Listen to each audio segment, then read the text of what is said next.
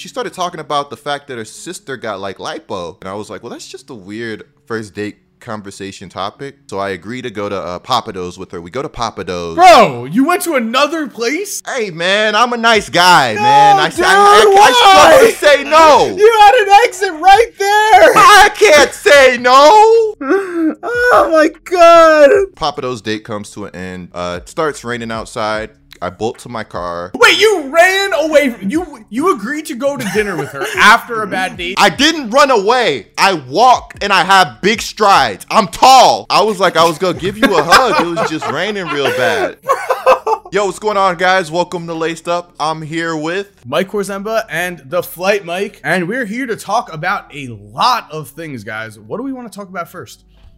I think we need to uh, the let's go in chronological order. Let's start with my Los Angeles Lakers because they got eliminated and it's accountability time because Mike Korzemba was a, was very right about some of the stuff that he suggested about the Lakers. Even as time went on, we found out like some there might be some potential shadiness in terms of specific players being promised specific roles to bait them into signing with the Lakers, but to start this off, let's discuss their playoff exit in terms of my perception of LeBron James, in terms of my perception on his legacy, and just in terms of my perception on our season as a whole. I uh it was disappointing because in my head, the ideal NBA finals matchup for me, and you guys are NBA fans, you guys could comment on this, would be the Lakers meet the Brooklyn Nets in the NBA finals. That would have been probably the most dramatic, the best storyline. In my head, that's what I wanted to see. So, in that sense, I am disappointed. But at the same time, I do understand that this is a team that had Anthony Davis come back like the day of the plan. Dennis Schroeder came back, LeBron James came back, and he wasn't even fully healthy. You had all of these, and then they had 57 days of rest as well. And although I was very emotional when the Lakers lost a couple of games to the Phoenix Suns, at the end of the day, LeBron's only human. The Lakers are only human. Hopefully they rest up and uh, we got a superstar or two, and uh, we'll be back to dominating.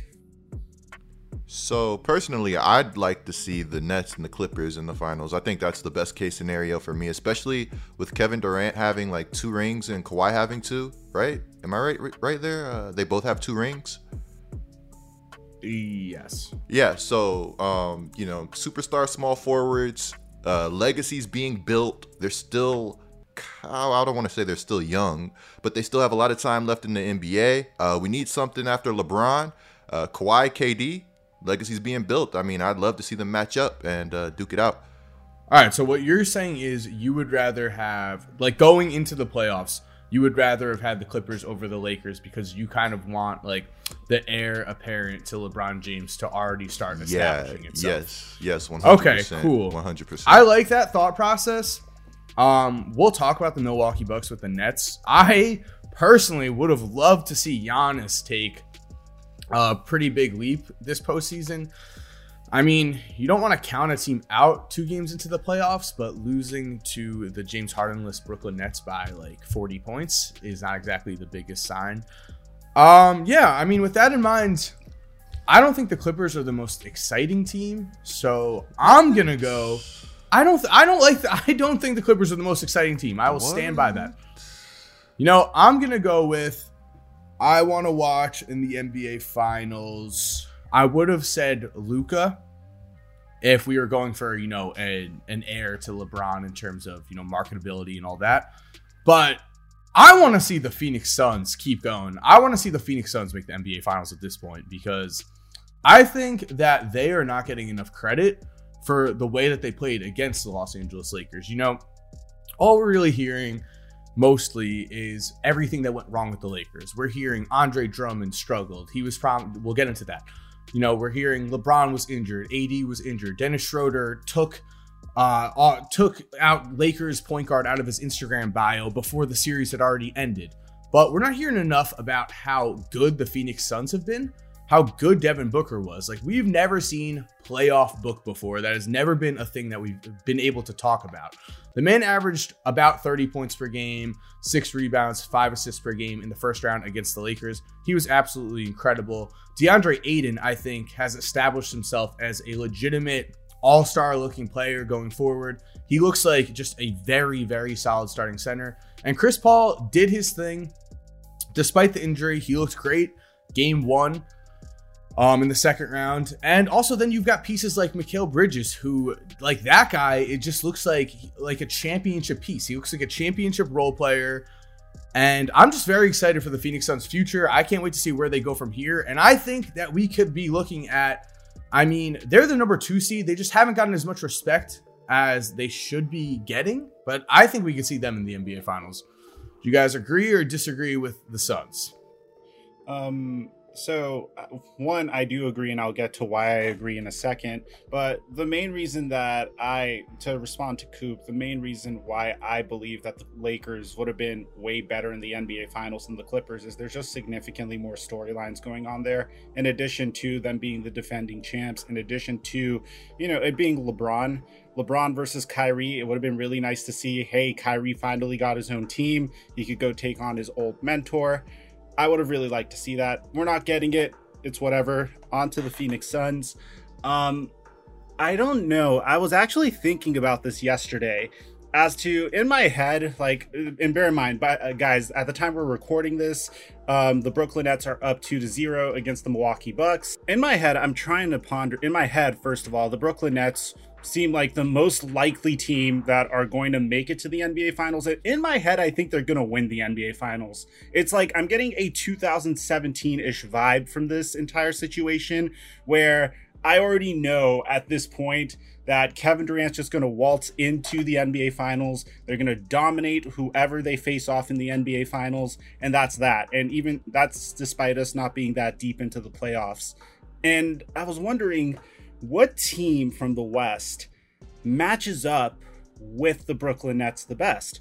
Because the Phoenix Suns are a fantastic team that can match up with them. You have Mikal Bridges, you have Jae Crowder, um, you have um, DeAndre Ayton, Chris Paul, Devin Booker. Those are that's like a good combination of scoring and defense that could win some games and that could at least swing some of the odds in their direction should they decide should they make it but I don't know. Do you guys, Coop? Do you agree with Korzemba and I? Do you think the Suns are probably the best matchup? To touch on what you said about uh, LeBron and the storylines, um, I'm kind of tired of seeing Bron in the finals. I love Bron, but uh, you know, it's it's time for it's time for a change, man. So, you know, I I also would love to see the Suns in the finals, uh, just like Korzemba, because you know, Monty Williams, Chris Paul, I got that whole Hornets Pelicans thing going for me. But uh, I, I, think the Suns are deep, and I think they have the ability to play uh, any style of basketball, and I think that's scary. I think they can go small. I think they're versatile. Um, I think Ayton has became a completely different player, which is kind of weird to see. Um, Ayton is not going out and trying to give you 25 points on the block, like you know maybe Ayton passed. Uh, a lot of young bigs have trouble finding their niche sometimes and settling into a role. And we've watched Ayton do this spectacularly, like with the Phoenix Suns, and I feel like it really has not gotten enough love. I've known, uh, I know people have given Ayton, you know, a good bit of height and a good bit of credit for him somewhat dominating the Lakers, but I, I still feel like we're not talking about his role for this Phoenix Suns team enough. Yeah, and even in um, game one against the Denver Nuggets, I mean, man comes out with a nice 20 and 10 game, and Jokic doesn't have the best game. I mean, he plays, you know, decently well, but 22 and 9. I mean, DeAndre Ayton has absolutely, I would say, become the X factor for this Phoenix Suns team. And I completely agree with you, Coop. When you're a young big man, it is definitely, definitely hard for you to kind of just fit within your role especially when if you look at the case of DeAndre Ayton, he was a number one pick. Before that, you know, his whole life he's being given the ball every chance he gets. You know, he's being told put the ball in the basket as much as you can. Now he's on a Phoenix team where it's like score around 15 points, but do everything else. You know, grab rebounds, play great, uh, play great defense inside, do all the things that help you win games, and that is a very hard mentality to switch into. Um, to go from the guy that you know has always been getting the ball to maybe you're the third, fourth option, depending on what on what game it is. That I would say, circling back, is and was the problem with Andre Drummond on the Lakers, which I don't want to, you know, too much credit for calling this, but that was what I said at the time was it seemed like a no-brainer. It seemed like okay, Andre Drummond, you get him for free. He's a former All-Star, you know, the man puts up numbers. But the problem is his mentality. He was able he was never able to really flip that switch and as we just saw guys, this just came out. The Lakers promised Andre Drummond a starting spot for in order to get him onto their team.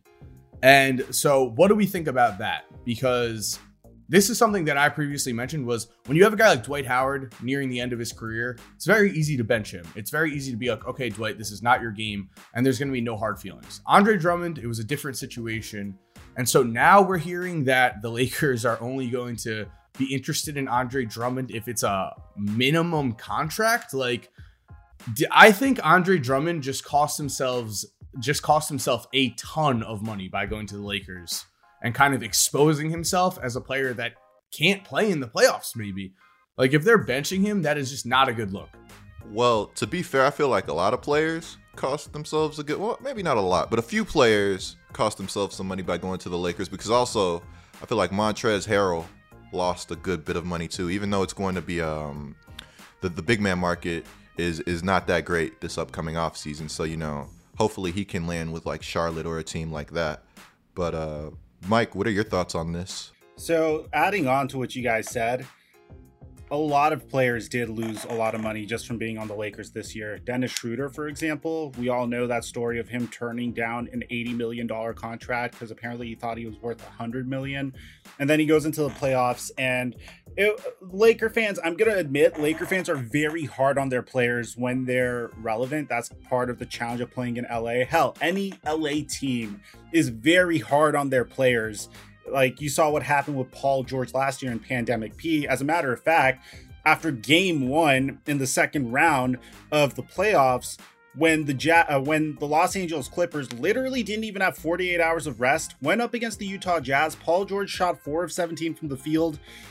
Pandemic P. I'm seeing memes about oh Kristaps Porzingis gave back the title. Pandemic P. Back to Paul George. So LA as a whole is very hard on their players, so I'm just going to preface the, uh, this statement by saying that. But in addition, uh, in addition to Dennis Schroeder, Andre Drummond, if if you're Andre Drummond, what's your best opportunity to get a max contract? You see LeBron James playing alongside LeBron James, betting on his ability to make you look good. Isn't that bad of a bet to make? And I'm, I'm sure a lot of these players were looking at LeBron James, a man that got Matthew Dellavedova a three-year, $40 million contract, I believe. Yeah, I'm going to Yeah, Timofey Mozgov got a bag yeah. Too. Yeah. A lot of guys got paid. So yeah. it's... So it's not that bad of a bet to say I'm going to go play with LeBron James for the remainder of this career.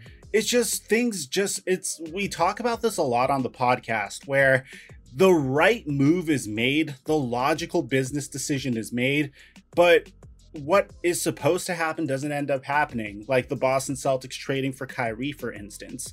So I think this is one of those scenarios because if you were to go back to that situation and you are Andre Drummond, what's the best team that could get you that max contract? Mm, well, max is very difficult. But yes. looking back, the Nets were interested. Not Max, were they not? sorry. You know what, man? I don't know. I don't know. The Pelicans gave Steven Adams like 24 million or something, uh, 24 million a year extension. Like, look, I don't know, man. There's a chance Andre Drummond still does get a very healthy pack. Like, this is this is absolutely yeah, we'll, wild. We'll see. I mean, all it takes is one team. That's really yeah. And there's a lot of desperate teams out there. Have you seen some of the numbers being tossed around for like some of these role players for this upcoming free agency? I saw like Kendrick Nunn's expecting like 15 million per year. I yeah, Duncan Robinson why. wants like 25. We know Lonzo's probably getting 20. Like. That's why I didn't like. I still I will stand by. See, I will combine Mike's point with Coop's point. Both of you, I agree with both of you here in that I I don't think Dennis Schroeder betting on himself was like the craziest thing. I don't think him turning down that money was crazy at all because we're already starting to see like okay, this is how much these guys like Kendrick Nunn, like you just said, you know how much they're asking, how much Lonzo's asking. Dennis Schroeder, if you look at his body of work the last two regular seasons, he struggled in the playoffs, but the last two years. But if you look at his last two regular seasons, you know, the man has put up numbers where on paper should clearly be paid. So turning down that $20 million and then he what he was betting on is exactly what Mike was saying was he was betting on a long, you know, championship type run for the Lakers. And if you're on a championship type run and you're the third, fourth option on that Lakers team, you're putting up good numbers, you're in the national spotlight at all times, you're getting paid. You would be getting a lot of money if you're Dennis Schroeder. Unfortunately, he bet on himself and it backfired completely. But that's just what happens when you bet on yourself. You know, it doesn't always work out. Now, Mike, I will say, where do you think the Lakers, with what they've got going on, where do you think they go from here? Because let's say you lose Schroeder, let's say you lose Andre Drummond. Um, they have to pay Talen Horton Tucker this offseason. What what else do you do? It's really tough to anticipate the moves the Lakers are going to make. You know, like, and I can't really anticipate what I think is going to happen without sounding like the most ignorant Laker fan ever, which I already am, but you get what I'm saying. What, you, who, so, you and Dame, Steph, both? Kawhi. Yeah. Dame, uh, Steph, and Kawhi. I, I, think Kawhi isn't happening. Like the fact that Kawhi made it like further. I think if there was a scenario where the Lakers made it past the first round and Kawhi got swept, okay, maybe.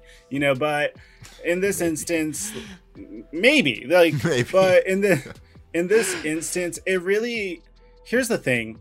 Rationally, in the past, I would look at other teams and say, hey, would this trade make sense for this team, business wise? But then the James Harden trade happened. A trade which Houston, I guess, was feeling sentimental and said, wow, this is a man that really just carried us over the past decade. Many people would have been fired if we didn't trade uh, if we didn't acquire him. Let's trade him where he wants to go and get peanuts in return. You know, so after I saw, yeah, I don't know if I don't know if no, we had we down. had a lot of factors going on with that. We had yeah. one, we had the freaking front office rivalry between the 76ers like and the Rockets where for some reason that that should never have affected business but it did. And two, we had James Harden causing more than a scene. Like in the in the modern NBA, like yes, this used to happen like in the 90s and early 2000s more often. You know, we had guys out here where, you know, we had Latrell Sprewell choking coaches. We had guys showing up to the locker room with guns. Like we had like this th- those things didn't happen on a normal basis, but they happened a little more often, I would say. Now, to have a guy like James Harden act the way he did was kind of uh jarring in a way. Like people haven't like players haven't been, you know, going that far and that extreme to be traded in a while. And uh, he didn't do anything too crazy. You know, he didn't show up. He was, you know, at who is it? Uh DaBaby or Lil Baby's party? Little baby. Little Baby's party. DaBaby. All right. All right, whatever. Don't hate him. But um so so he's at Lil Baby's party. You know, and uh he also there was reports fighting players at practice. I mean, whatever, whatever was happening there, that definitely forced the Rockets' hand in a way that they didn't want it to be forced. I mean, it was either that. I feel like they felt like they had no they had no leverage at that point because it was like James Harden's trade value was only getting lower and lower. And I remember during that time period, you know, there was like a huge thing. It was like, okay, our, if we trade for James Harden, we're giving away a good asset. Are we positive this man is going to just on a, on a dime switch his way of thinking and become a championship level player again, you know, and become a winner. And we saw it with the Nets, it happens, but it certainly was a risk at the time. And beyond that, the Nets had a ton of assets, still have a ton of assets. Not sure how they still have Joe Harris, and also not sure how Spencer Dinwiddie is still on the roster. So I, uh, I think it was I think it was one of those perfect storms. What don't you know? No, I don't know how they oh, like I oh yeah, like seriously, like the Nets. Um, like Mike was saying, they they definitely uh made out like bandits. Yeah, it's it's insane. Like typically, and I was saying this the moment the Rockets lost last year. The moment they lost last year, and it's that if the Rockets were smart before James Harden makes any sort of trade demand, you look at this player that's in his what? How old is he at the time? 31, I believe. You look at him and say, okay, how many more years of value does he have? You know, like his value's at its peak. He's he's definitely, you know, he's crushing it, but how sustainable is this level of production before he makes a trade uh, trade demand? I would trade him for a king's ransom of first round picks. And they dragged it along and dragged it along, and eventually Russell Westbrook made the demand. Then eventually James Harden made his demand. Then, like you know, we we know what ended up happening from there. And so, to answer your question about the Lakers, um, it's really hard because asset wise, you don't look at the Lakers and say, "Hurt to dirt, I would love Kyle Kuzma." You know, like I, I don't look at the Lakers and see any of those players and say I would really. Wait, wait, but I thought I thought Kyle Kuzma was ranked Yeah. ahead of John. what happened, Collins. Mike? What? Yeah. You draft John Collins. I'm pretty sure. I mean, then the playoffs you happened, it's- bro. Then Then the the playoffs playoffs happened. Yo, I feel bad for Kyle Kuzma, man. I think if he went to Detroit or like the Rockets or something, I think he could put up like 18, 19, 20 a game like old times. I don't think he's necessarily gotten worse. I think sometimes it's hard to play with LeBron and in a big market and with ball dominant players. I mean, um, obviously it's what's best for the Lakers to win, but you know, it takes a certain type of player. And I got to give Kuzma his props. Uh, he did try to buy into his role and he Yeah. did try to become one of those utility guys, but it's still like one of those awkward fits, you know? statistically he was statistically like it he was really good during his first year his rookie year and i believe a little bit in his second year um And then Anthony Davis happened. yeah so i think he could be really good on another like on a smaller market team Yeah, he averaged And, uh, almost this- 19 a game his second season. that's why I was calling for the Lakers to trade him. Like it's crazy because uh, it's crazy because it, it's almost as if he finessed the Lakers into thinking he was worth keeping over Brandon Ingram or Okay, Or no, that's not how that happened. That's not. We were never taking Kyle Kuzma as a key piece in an Anthony Davis trade. Do you think That it was? Do you think it came down to um, Kuzma or Alonzo though? Like, do you think the Pelicans might have taken Kuzma? I don't know, man. I don't know Because I remember back then, it was like they were talking about like, okay, out of these three players, two of them are leaving, and it seemed like Ingram was a definite. Who would you rather right now, though, Kuzma or Alonzo? Serious question. Um, just in terms of uh for the Lakers for this series, I would say, I mean, just looking at how Kuzma played, I'll go Lonzo. Like it seems like you can't get much worse. You can't get much worse.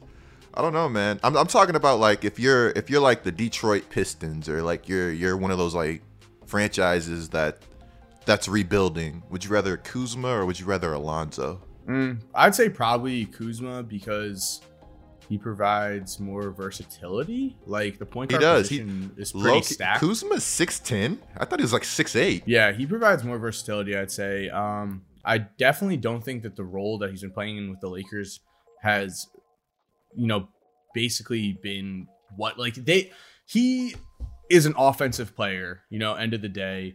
He doesn't really create for others.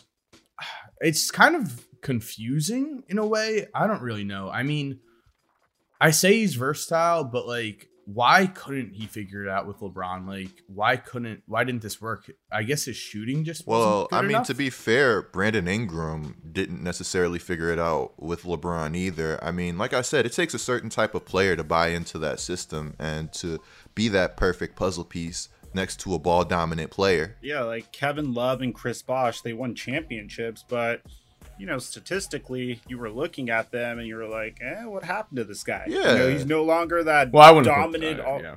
No, I mean at the time, like we're not saying he, they're not, we're not saying they're horrible players, but No, I'm saying I would say though Chris Bosh was like Chris Bosh learned his role, perfected his role, became incredible at his role as the third guy.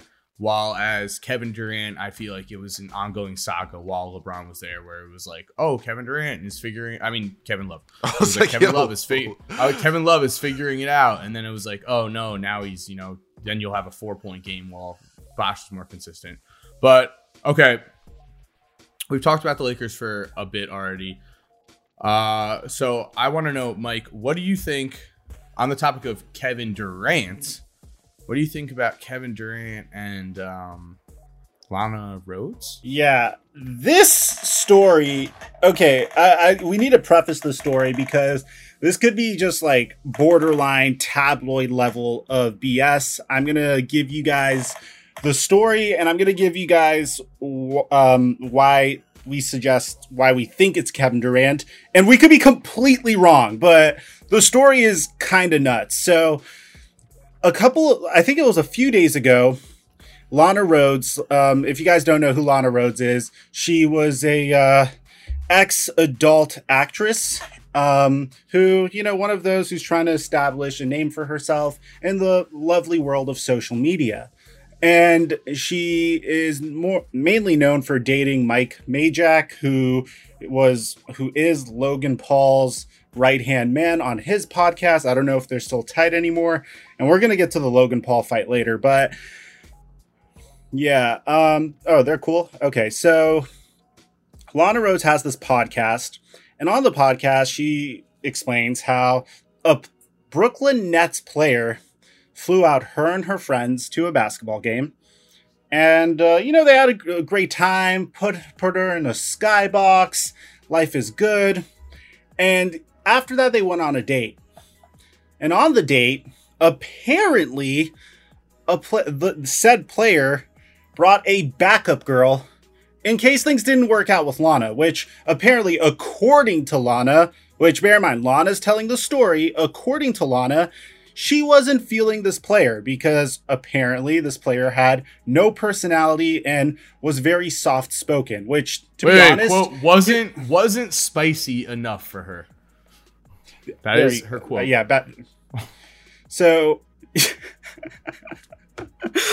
Bro, I'm sorry. That just wasn't that description's enough? really cringe. Like, Wait, wasn't also, um, spicy. Um, yeah, and then the other thing is, she said the player was a Libra, and fans have noticed that the only Brooklyn Nets player that's a Libra is Kevin Durant. I uh here's the thing, like Kevin Durant I don't know. Like, do you think Kevin Durant's a spicy guy, Coop? Like, what do you think of this? What kind of Mike? Yeah, Coop, go. do you think Kevin Durant's a spicy guy? I will say Kevin Durant is at a bell pepper of spiciness. Bell pepper. What does I that mean, even mean? He... What's that? What's that on like a one to ten? No, um, here's the thing. Zero like Zero. she said that she was asking him. Come on, I dropped specific... a bell pepper joke and just just flew over your guys' head. no, I laughed. I laughed. Come on.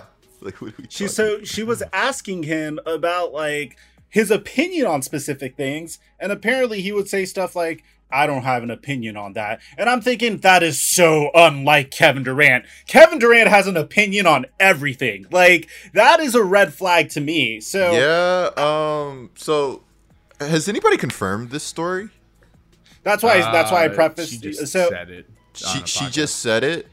Yeah, she could well, be just trying to grab a. Well, yeah. Well, I really, also, I really doubt there. I mean, I doubt it. Like she, there, she had to have gone with some Brooklyn Nets player. Like that'd be I don't a know, crazy. Man. Maybe it was a maybe it was a G leaguer. Maybe it was like a G leaguer. No, yeah, I'm not maybe. saying it had to be Durant. I'm just saying but, um, that like that'd be a crazy statement to make to be like, yeah, I flew all like, the way to Brooklyn and then you know it was all a lie. Like there's, there's no like this trend on TikTok.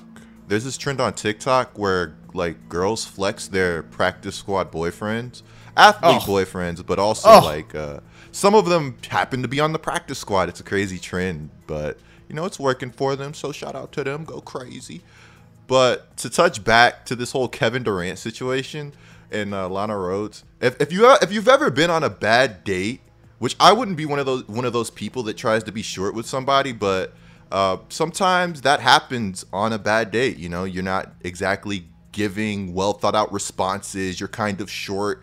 You're ready to go. And again, this is not something I do, but this is something that I, I've I've known to happen. I guess. Plus, he had a backup girl waiting, so he was kind of just ah, like, yeah. "Oh, you, you know, right. like, oh, this isn't working out. Like, I guess let's go." But wait, so my we'll go back to that bad date in a second, Coop, because I know you want to talk about it, but um, what? So uh, my question, my question, Mike, though, is that we could all talk bad dates if we want, but my question is, how does how does this go from Lana Rhoades is pregnant? Like she's like, I know she is pregnant, but how does it go from Kevin Durant was very boring and there was a backup girl involved to Lana Rhoades is Kevin Durant like?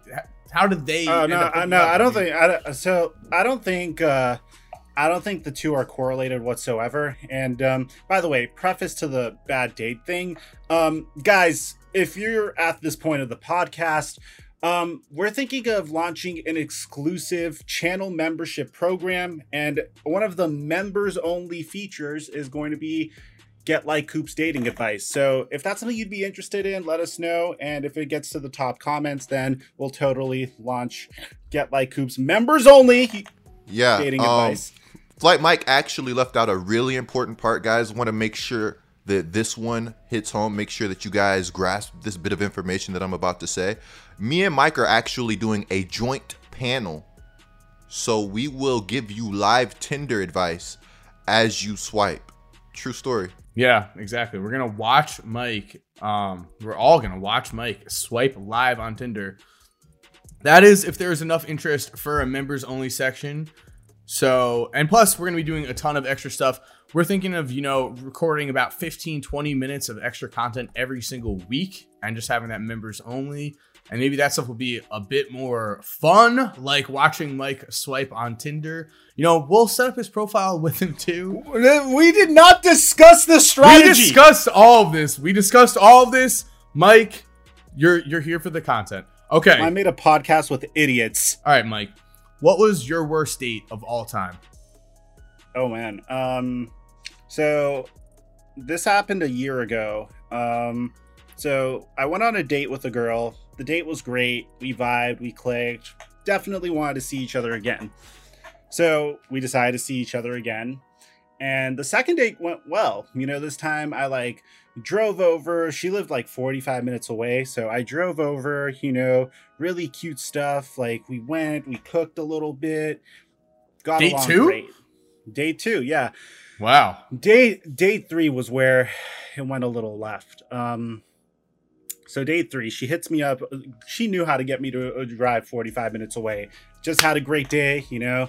Made a video on Flight Mic, did fantastic. Made a video on microphone, did remarkable. Finished my day at like 1 p.m. Hit the gym. I was done at like 2:30, and I hit her up. I'm like, "Hey, what are you up to today?" She's like, "Uh, you know, just hanging out." I just got this, uh, you know, $100 Wagyu steak that got sent to me for my influencer, uh, my influencer food Instagram. I was like, $100 Wagyu steak. How she's many? a she's, like, an influencer. it's like she had like a micro influencer like food Instagram.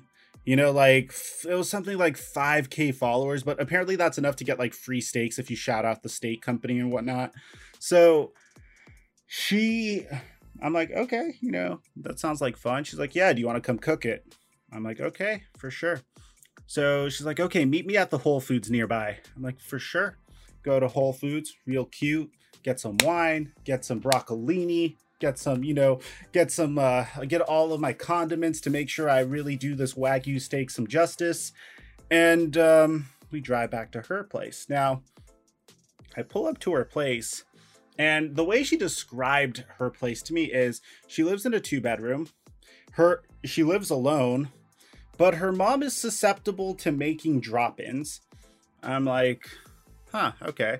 So she so like I go back to her place and bear in mind Middle Eastern, Iranian, I don't know uh, we're very we're very big on our uh, on our tea. So she was Iranian as well. So I go in and I I'm like in the kitchen and I see like a tea kettle in the kitchen like boiling and she looks at me she's like, "Oh shit." And I'm like, "What's going on? Like what's wrong?" So she's like, "No, nothing, nothing." Runs to her room, comes back. I'm like, I look at the kettle, I look back at her, I look at the kettle again, look back at her, and I'm like, Mom's home, isn't she? She's like, Yeah. I'm like, Oh crap. So she immediately comes out, you know, pours some tea. I was expecting to just come through, make steaks, pour some tea, you know, I'm laying on the flight mic charm. You feel me? She's like, What do you do? I make YouTube videos for a living. And uh Wait, wait. I Um, want some more of this charm that you. All right. So, So- I'm a 55 year old woman, and you are yourself. Go. Oh hi! What So you- I see you've been. I'm not um, reliving this, are you dude. Friends with my daughter. I, it didn't go like that. It didn't go like that per se, but it was like she was trying to figure out who I am, you know, like what I do and stuff like that. So who are you?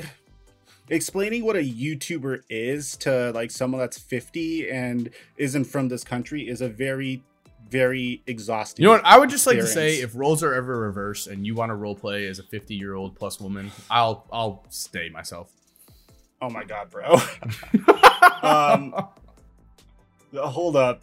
So, what happened next? Oh yeah. So at the tail end of this 30 minute conversation, she looks at me and she's like, "Oh, by the way, I'm gonna have a few friends over. I hope you don't mind." And I'm like, "Wait, what?" So I'm like, "Okay." I go to her. I'm like, "Yeah, let's go outside and like cook the steak on like the grill." I go outside, cook the steak on the grill, you know, finish it, bring like a couple steaks back. You know, she also had a filet, so like four steaks back. And I see there's a whole like party with her family. Everyone's invited. Everyone's eh, like, she's introducing me to everyone. The mom's introducing me to everyone. And like, I'm walking in, uh, I walk in with a steak and they're all looking at me and they're like, "Oh, thank you so much for making us." I'm like, "What?" Like, so I'm like there with the steak. I remember the next thing I did was I saw a bottle of wine and like just you know in Rick and Morty where Beth shoots Mr. Po- Poopy Butthole and like is like shaking and is like bringing the wine and is like pouring it. So I did one of those. Yeah. I'm like shaking and I'm filling up my wine glass. I do like one of these. I chug it and I'm like, uh, uh need more. So I do some more of that. Um, catch a light buzz. Um, and I'm like, oh my god, like what did I get myself into? So I'm hanging out there, you know, all of her family's grilling me about who I am in my life and everything like that.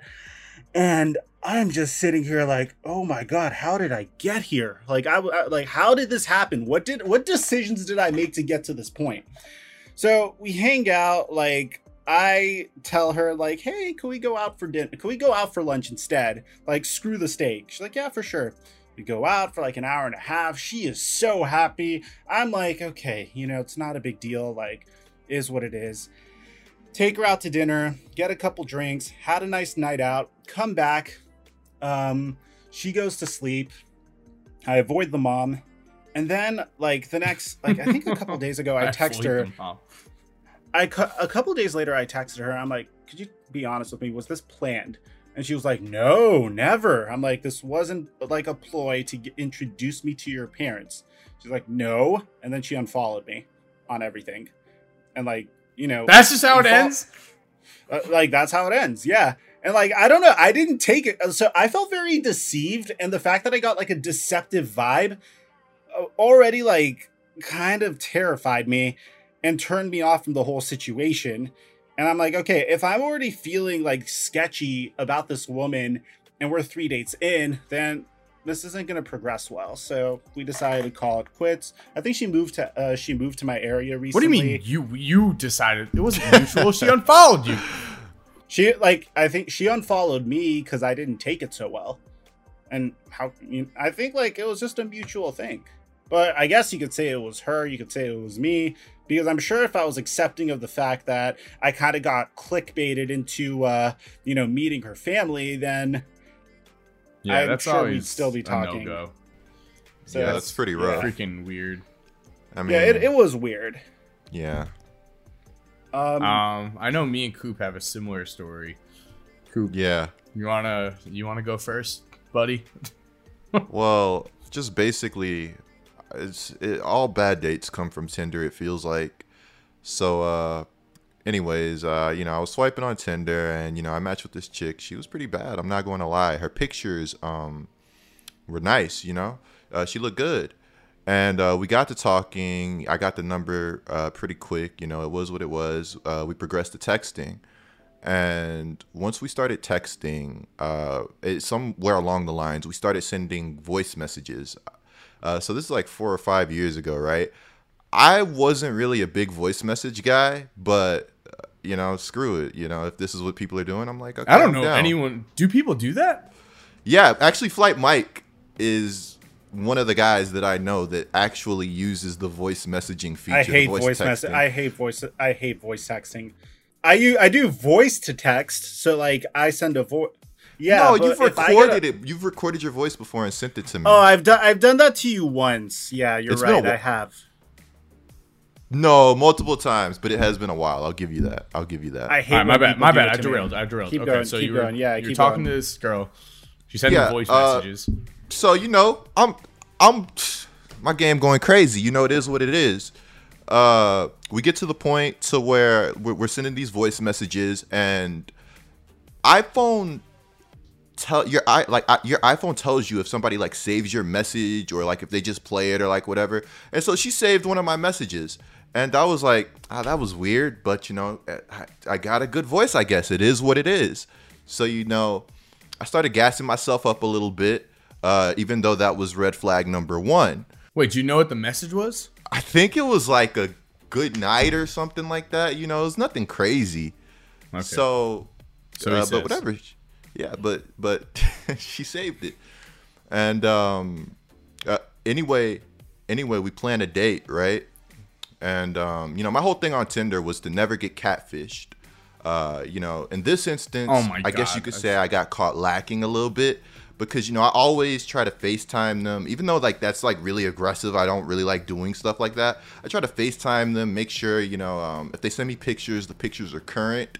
Nah, you gotta. You gotta. You, you have to, you have to, yeah. I mean, there's got to be some form of of verification. Yeah, you have to like yeah, at least get their Insta, their Twitter, like something. But my thing was at this time, like I never thought about somebody just using old pictures, right? Like I thought if somebody catfished me, it would be like you know, like it'd be a whole different person. Like the camera crew comes Yeah, out. Like I feel like also like you kind of have to go through an experience where it happens to you because you hear about it, but then you're like, ah, that's like you know, you feel like you would get enough of a vibe. yeah, you you never you never think it'll happen, happen to to you. Yeah. and uh, anyways, um, we go to this museum. We agree to go. We we agree uh, to go to the museum for our date. Um, you know, I pull up, I park. I'm on the phone with her. I'm like, "Yo, where are you?" And she's like, "I'm right here." And I'm like, "I I, I don't see you." Like, you know, I'm like looking around, and she's like, um, no. I'm standing right outside the museum. I'm like, no. like I like I I don't see you. And then like she starts walking up to my car and I'm like, oh that's you. and I'm No. like my mind is like blown. Like I'm thinking of ways to like cancel the date. Like, How close were you to stepping on the gas? bro. I'm surprised you didn't do that. It's like my it, grandma's it actually birthday, gets worse. go. It actually gets worse. I actually feel like Oh, no. terrible. Like, but you know, I, I didn't want to be one of those guys to where like, okay, I agree to something, I'm gonna back out, or you know, whatever, whatever. But at the same time, like, she knew what she was doing. Yeah. So, but you know, she walks up to the car. Anyways, uh, we go into the museum. I'm not really tripping. Museums are low key. Who's going to see me? You know, it is what it is. And that sounds terrible to say. I feel like a bad person saying that. But that's anyways, awkward though in a museum. Like that's like yeah. I don't know. I don't even know. Like that's like something you got to talk to her like the whole time. You do, you do. Like you there's do. no other And- distractions. You guys are literally giving your like input input on exhibits. Like that's not like an ideal. Like at least if it was a movie, you know, you could just shut up and just watch the movie. Like Yeah. No So, uh, alcohol. like if it's even if it's make it dinner, like at least like you know most of the Right. time, like dinner at a bar, there's like TVs around, so you At least, just, it's, at least if there's a bar, you could get drunk. like, you yeah, know, you which forget we about- will get into my story. It's not, yeah, I can't wait for oh this. man, I can't wait for that story. But um, All right. Uh, so like Krizimba said, we had to talk. You know, we had to make conversation, and um, at one point, I don't even know how this came up. Uh, she started talking about the fact that her sister got like lipo, and like, sh- I was like, what? Like, how how did we get here? Why would you tell me that? And I think she was saying like she was thinking about doing it or whatever, and I was like, well, that's just a weird first date conversation Yeah. topic. But um, go crazy. And I guess she sensed that the combos were, were growing dull. And um, she ended up making this really edgy religious joke that I really didn't like. I was like, oh, that's what you do? And she's like, haha, no, I'm joking, I'm joking. I'm like, Oh, oh, well, that wasn't funny. Like, uh, and you know, uh, anyways, that date, that part of the date comes to an end. You know, I feel bad. I just don't want to leave after doing one thing, so I agree to go to uh, Pappadeaux's with her. We go to Pappadeaux's. Bro, you went to another place? Hey man, I'm a nice guy. No, dude, why?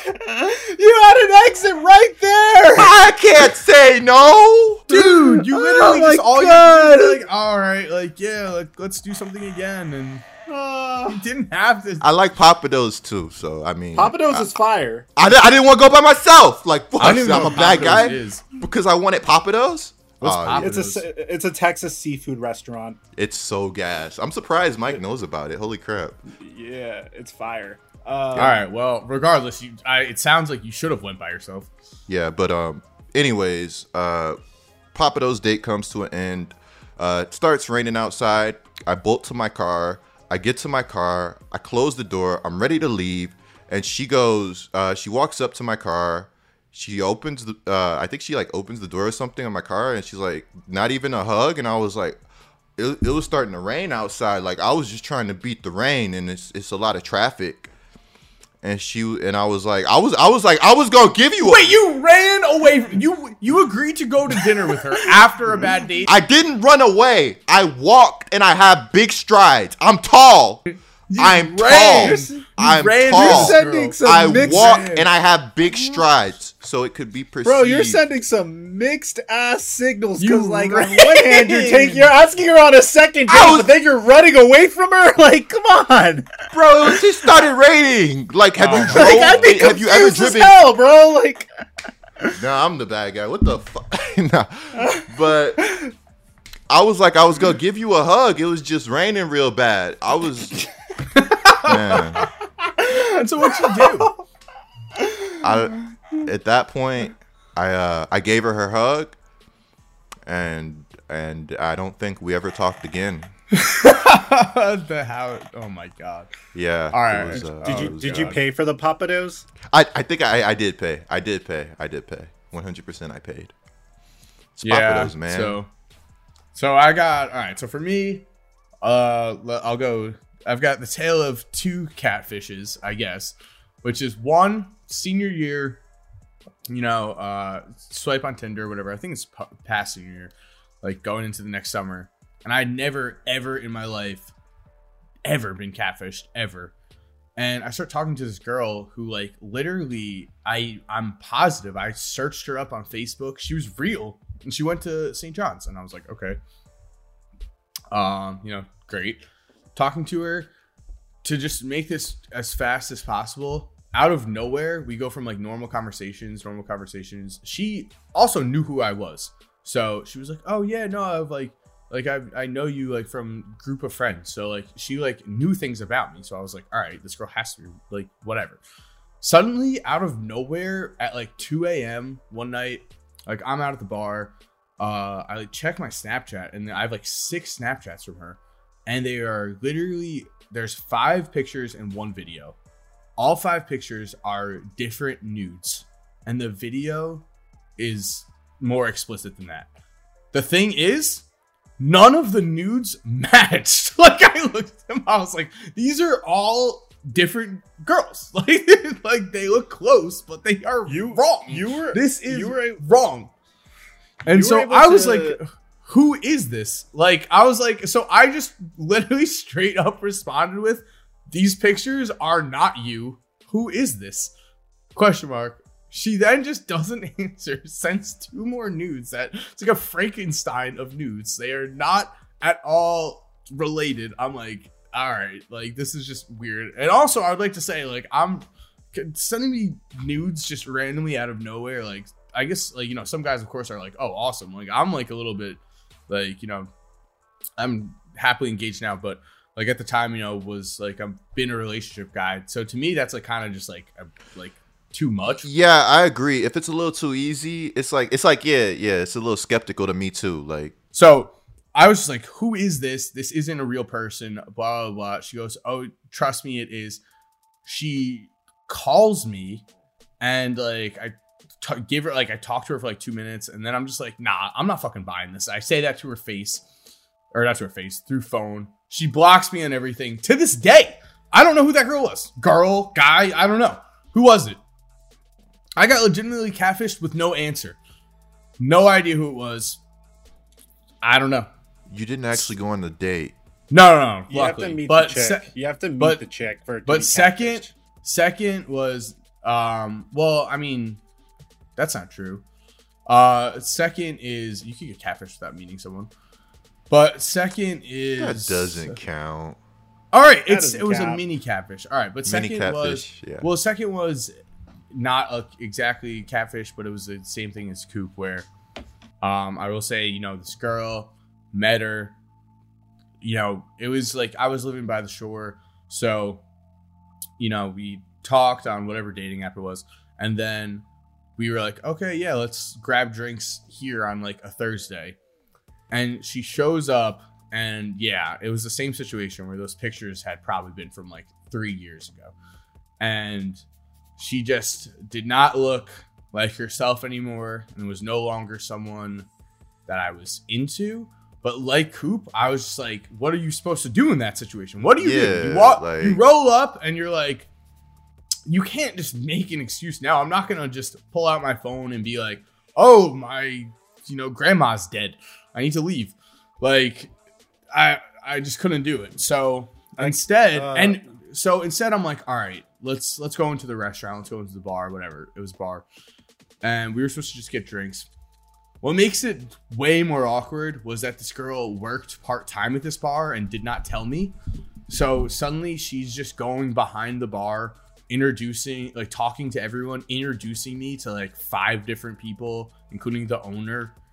Um, I'm like, ah, this is horrible. Like, I don't want to be associated with this girl. I'm just trying to be nice. I'm trying to be as low key as possible. I'm being the complete opposite, like unintentionally. I'm like, oh my god, all right, all right. I'm like, just get through this. I legitimately go, I look at my phone. Let's say it's like five o'clock. I look at my phone. I'm like, you have to be here for 90 minutes. That is what you have to do. Just be here for 90 minutes, okay? That's fair. You know, bounce after that. At that point in time, you know, normally on a date, I have like, I I used to.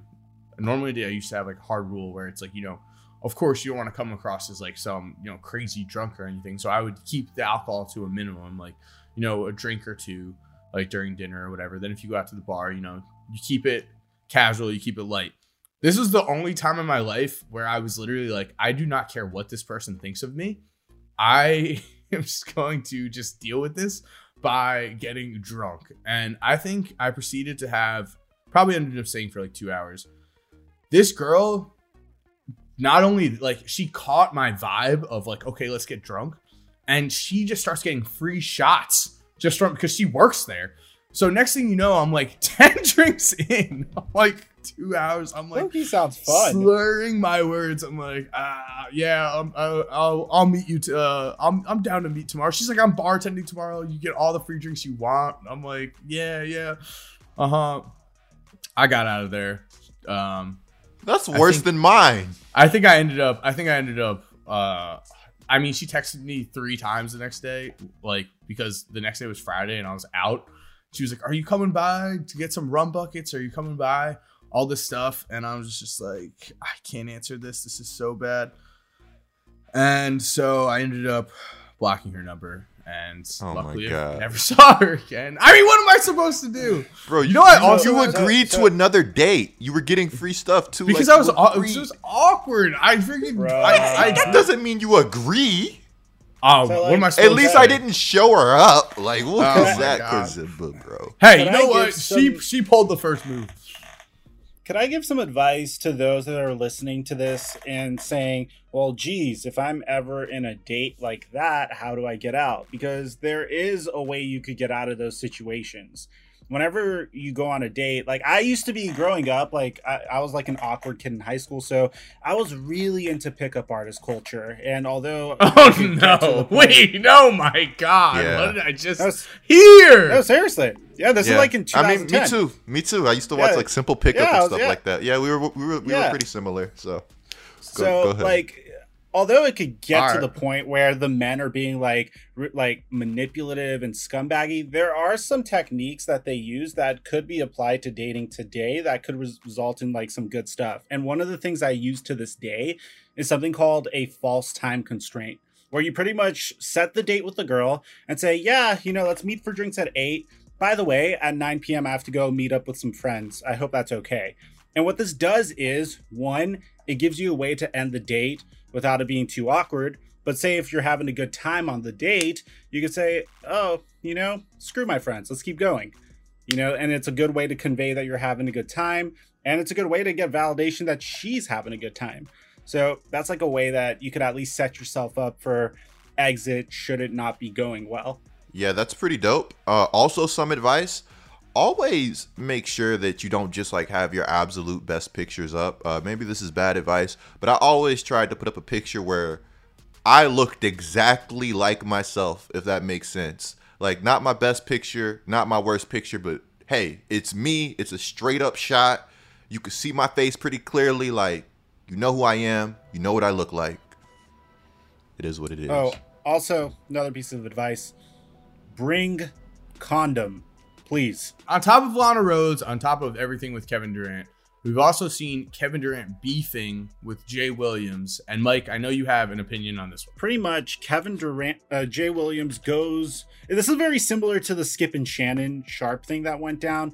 And pretty much Jay Williams goes on his show, compares Kevin Durant to Giannis, and says uh, says that Kevin Durant came up and said, "Don't you ever compare me to Giannis again? Don't ever compare that dude to me." was this years ago, right? Kevin Dur- uh, that's what he claimed. I don't know when, but just in general, that's what he claimed. And Kevin Durant comments on uh, the Instagram post saying, "This is a this is a lie. Jay Williams can never speak for me, ever." So. Jay Williams went back and uh, says, "I stand by my." He came out this morning and said, "I stand by my story um, this actually happened. Um, and this is the exact quote I was probably wrong for sharing a personal story, but that's what we do. We share personal stories. But Tuesday, I sat there. I'm not going back and forth on social media. I was with my family all day staying positive. It's all good. It was meant as a compliment. There are levels to this. Kevin Durant also um, said something a little bit more aggressive. Yeah, he tweets out, Kevin Durant tweets out, mans will do anything to advance their careers in this media shit. Wanting to be accepted by an industry that will dispose of you whenever they please. Keep me out of all that corny ass talk about who's better and legacy and all that dumbass shit. I don't even talk like that. So it's uh it's really interesting because apparently these two actually run a business together as well. Um it's here's the thing. I see both sides. When skip and uh, when um, not skip but when shannon sharpe misquoted kevin durant i said this these dudes are praising kevin durant. They're praising him. They're saying don't don't compare him to Giannis ever. And to be honest you shouldn't. Like they're com- you shouldn't even compare the two. And kevin durant coming out and saying i never said that. How dare you misquote me? First of all he was in a club okay may, maybe some uh, adult beverages were involved. Maybe some other adult paraphernalia was involved. Maybe he doesn't remember. Maybe Kevin Durant never said it. But at the end of the day, these are people that are trying to hype you up, make you look good. In the case of Shannon Sharpe, he was trying to insert Kevin Durant into the GOAT debate with LeBron, uh, with saying, like, with uh, something to do with LeBron James, comparing him to LeBron James. In this instance, Jay Williams, who is his business partner apparently, also came out and said, "Hey, don't you dare even put me in the same conversation as Giannis and Antetokounmpo." And then Kevin Durant's like, "I never said that. You know, what what are you trying to say here?"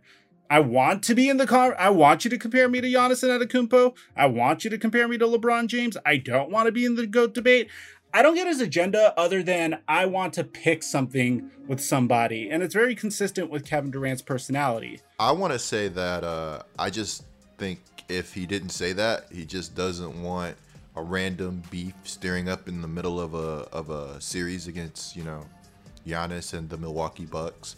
like if if you said that I said something that I didn't, I might be like, hey, like, yo, what's going on? I didn't say that. Like, why would you say that? But uh, yeah, what were you gonna say, Corzimba? One, I would like to say that I don't think Jay Williams is telling a lie here. I think that this definitely happened.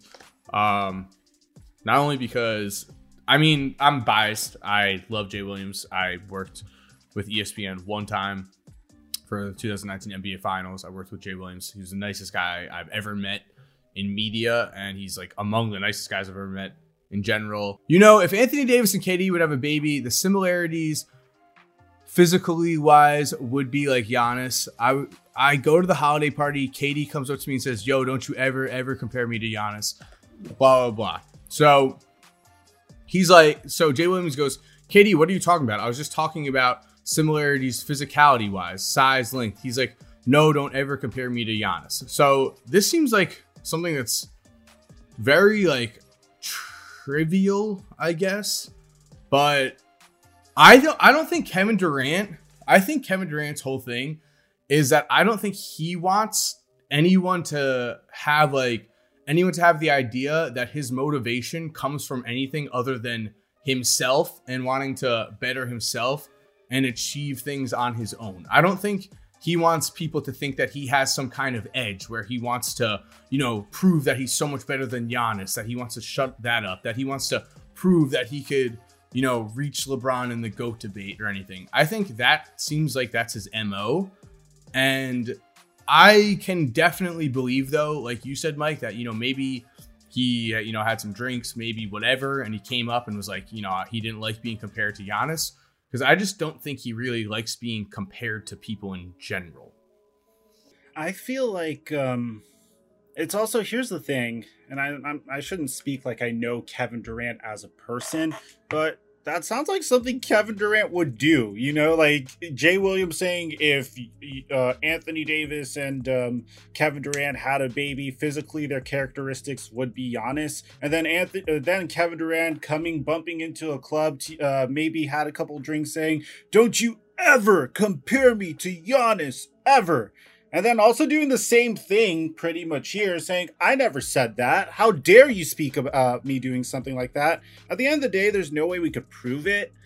Um, but here's the thing I maybe I my trust, uh, maybe I'm a poor judge of character, but I trust Jay Williams. I just I, I, guess I feel empathy for him. I guess that's a horrible reason to trust someone. Maybe it's because of Kevin Durant's track record as well of being a little bit of a diva when it comes to trivial stuff like this.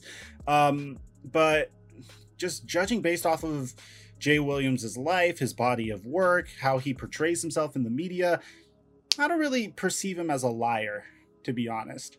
This is a guy that was very uh, forthcoming about his thoughts of even taking his own life, his depression, his personal struggles. I one of my first NBA videos in 2017 was on Jay Williams. So I uh, I don't he doesn't strike me as a dishonest man at all. Wait, quick quick side story. I just got to get this in here before I forget. Um, when I was sitting there, ESPN 2019, uh, Jay Williams looked at me and he was like, yo, no one's really talking about it as much as they should be. He's like, but I'm telling you right now, it's gonna happen. Kyrie, Kevin Durant, Brooklyn Nets, book it. I was like, okay. I I look, you can look at my tweets. I tweeted out a prediction from myself. And I was like, I was like, oh yeah, this is gonna happen. Next thing you know, you know, Jay Williams is right. So I don't think Jay Williams got to where he got lying about players directly, you know. So I do agree with the with Jay, you know, saying like, you know, maybe I shouldn't have, you know, he shouldn't have brought it up, a personal story like that. Maybe he shouldn't have said anything, but I definitely don't think it didn't happen at all. Yeah, um I mean, I, yeah, Jay Williams seems like a really cool guy, and again, um, I don't know him personally. I don't know uh, KD personally either. So I'm just going to try to remain on like the unbiased side and say like it's impossible to really, you know, tell what's the truth in this situation and what's not. Because at, at, the same time, Jay Williams probably isn't going to lie on Kevin Durant. Now, if you lie on Kawhi Leonard, Ka- Kawhi, Kawhi's probably not going to come back and say something, but Kevin Durant's like one of the most outspoken players in the league. So if you tell a lie about Kevin Durant, like obviously you're going to expect him to rebuttal to say something back because I mean, this guy like uh, Mike said earlier has an opinion on, uh, opinion on basically everything, but at the same time, um, I don't know, man. Kevin Durant, like I, I don't really see him having a reason to lie. So it's like one of those situations for me to where it's just impossible to tell like what's what. So speaking of uh speaking of uh, you know, other types of bad blood, we all know that the Dallas Mavericks got eliminated. And uh obviously a huge shining light of that series is how Luka Doncic is freaking awesome. But on top of that, despite Luka Doncic being one of the best 22 year olds, not the best, but one of the best. Shout out to Jimmy High Roller. Um, Wait, hold on. What you, wait, what? one of the best 22 year olds, but not the best. It was a video. It the was a video. Um, I don't want to spoil the entire video, but Jimmy High Roller made like a really good uh, video comparing 22 year olds. It's like his latest upload. You kind of have Um, to tell us. Like, I mean, this is kind of crazy to call what- to say somebody's better than Luka, or As possibly the better best than Luka. So the best Oh, the best 22 year old 22 year old ever. Oh, that's what you're talking Yeah. about. This is not our video. You could talk about what he said.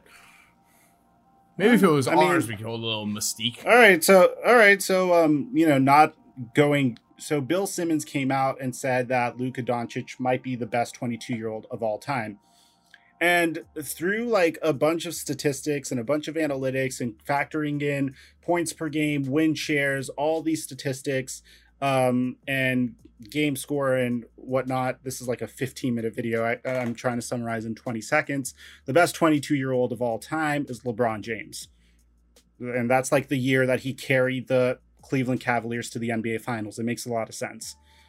Um, but I digress. Um, what I wanted to discuss was, despite Luka Doncic playing remarkably well for the Dallas Mavericks against the Clippers, the Clippers apparently are Luka's bad boy Pistons or his Celtics big three. And he wasn't able to defeat him. And at the co- at the conclusion of that series, you had Kristaps Porzingis coming out saying that he is frustrated with his role with the Dallas Mavericks, which Allegedly. I want to give allegedly. Well, I could give you the direct quote in a second, but I also wanted to give kudos to both first of all Coop and second of all Korzemba because both of you guys were right about the Dallas Mavericks not being properly constructed when we did this pod like three weeks ago. You guys hit on that. Um, I'm gonna dig up the quote, but let me know what you guys think about Kristaps' role. Do you think they could win a championship with Kristaps Porzingis and Luka Doncic as the I focal points? knew they weren't beating the Clippers. I knew it. Kawhi's on a mission, man. Book it. Yeah, you did. You you had a lot more faith than I did in the Clippers. Yeah, Um, even down 0-2. I will I will say that you know we've talked about this on this pod before. We I feel like we all don't really. I mean, at least I know. I think me and Coop can agree that we.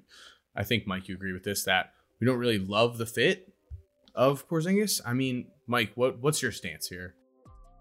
I think that there could be my theory because this is such a complicated situation.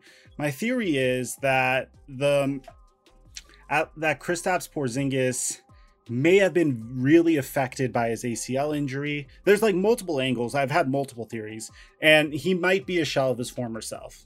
But another thing that could possibly be the case is I think that the way Luka is playing with Kristaps could also be taking him out of rhythm.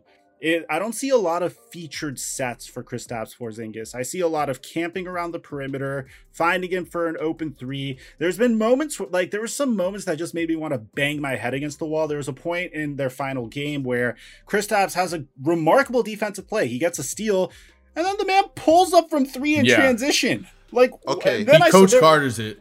So, so they kind of tried to feature Kristaps this series. I kind of have to disagree. Um, Rick Carlisle doesn't believe in posting up, but you know he tried it. He tried to go big with Boban and Kristaps. Kristaps wasn't able to take advantage of a 6'8 Batum, a 6'8 Marcus Morris. Um, Boban struggled a lot in the series. Uh, if if the Mavs wanted to win this series, going big was going to have to work. Again, Carlisle does not believe in posting up. So uh, you know, they they did they did try some things with Kristaps, and I'm kind of in the camp of I play basketball. Um, I played at a high level.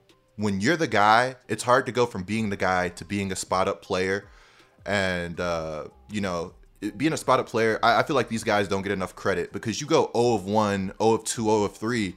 It's like, well, you, you might not get an easy shot. You might not get a layup. You might not get a dunk, right? You just have to keep playing your role and you know hoping that ball comes your way and when it comes your way you have to knock it down i'm one of those guys when i'm playing to whereas i'm if i'm controlling the ball i'm pulling up off the dribble you know i'm able to get my rhythm i'm going to be hot. I'm going to knock down shots. It's tough for me to spot up and i'm a, i feel like i'm a i'm a pretty good shooter. Obviously i'm not in the nba but that's another story. And uh, to touch back to Kristaps at the same time, Luka's drawing like two, three people every time he drives, every time he tries to create.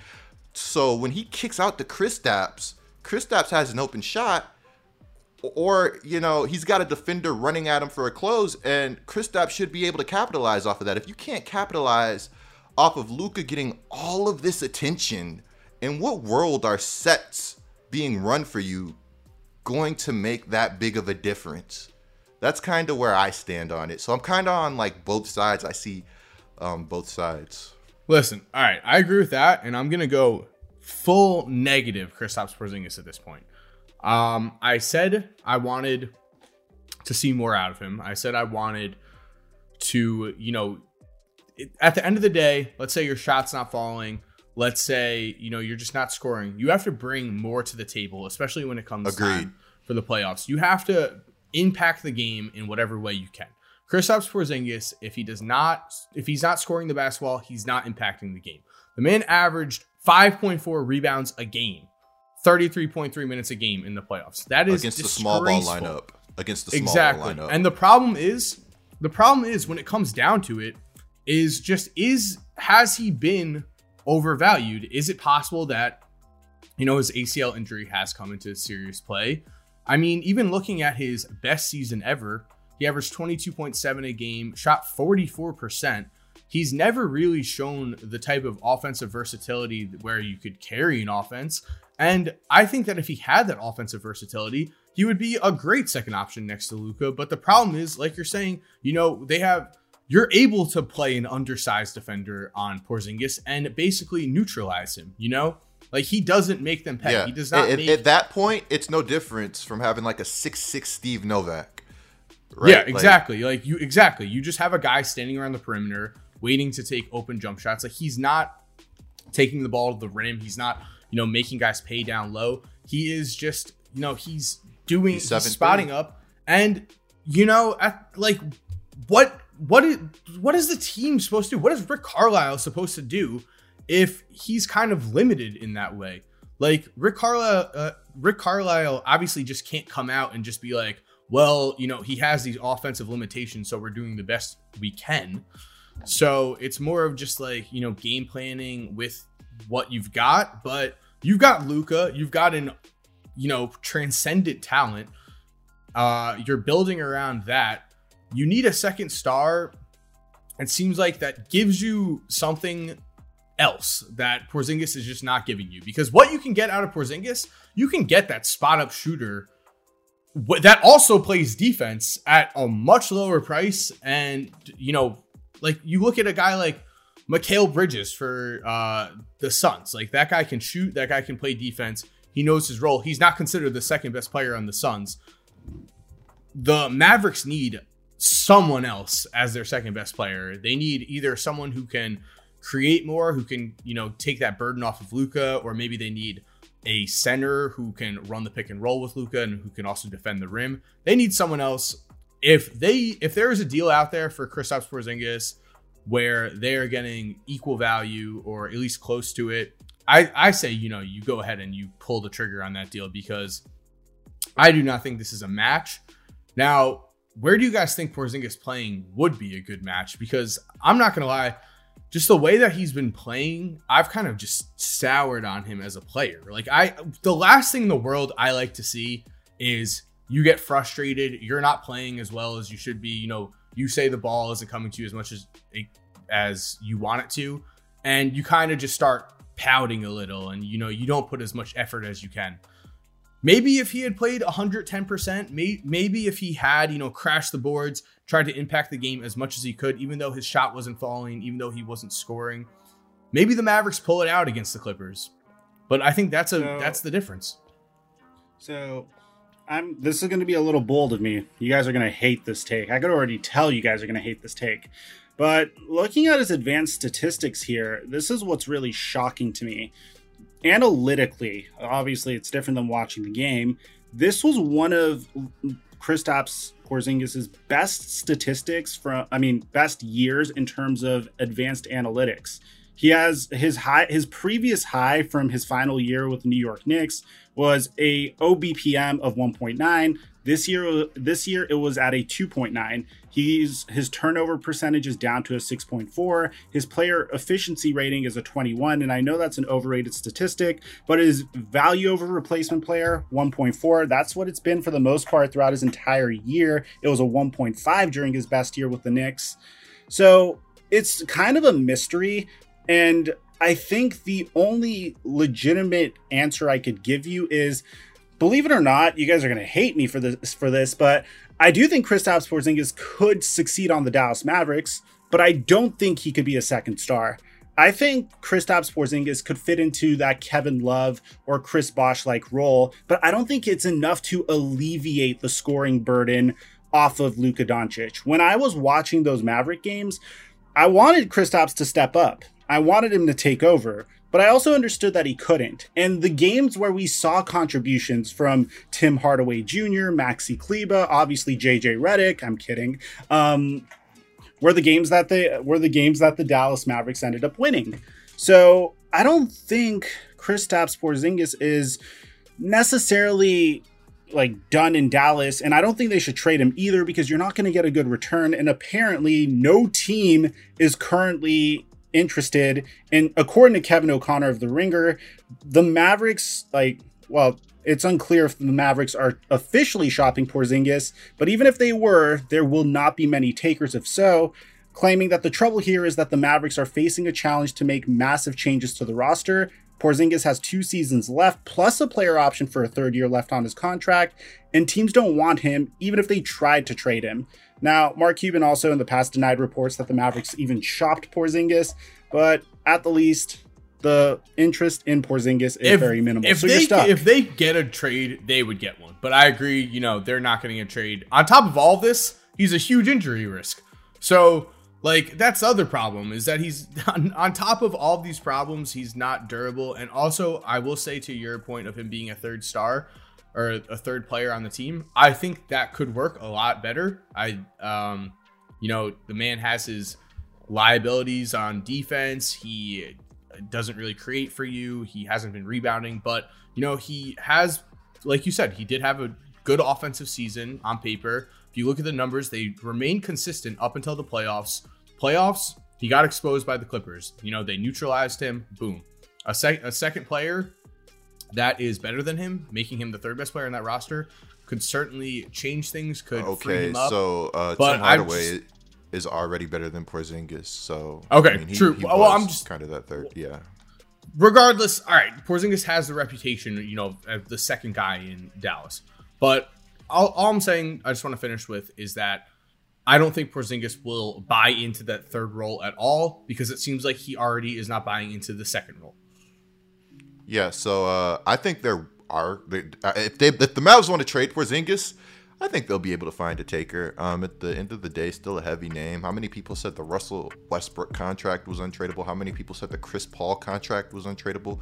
Completely different situations, but um, at the end of the day, I think if you want to move a player, I think there are ways to do that. I'm not saying it's going to be easy, but I can definitely see that happen. And I think at some point we have to throw advanced statistics out of the window, especially when we're watching the games, when we're analyzing the games. Um, are the Mavericks better with Porzingis? Sure. Uh, depends on who you're replacing him with. But you know, I, I think it was like a year or two ago. I saw that like the Mavs had the greatest statistical efficiency offense of all time, or whatever, better than like the the uh, the Warriors with Kevin Durant. And like at the end of the day, we're never taking the the Mavs offense a year or two ago over the Kevin Durant, Steph Curry Warriors, right?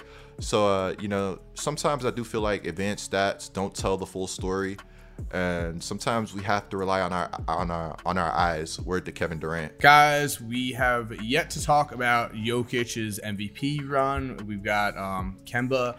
Celtic news, we've got the 76ers, we've got a bunch to talk about next week or on our next podcast in general. So, thank you guys for watching. This has been laced up. Do you guys have any final thoughts, any words? Yeah, um, guys, if you made it to the end, especially if you made it to the end, comment down below any other members only exclusive series that you'd like to see on this podcast. We're going to be launching channel memberships within the next two weeks. We're working really, really hard on that.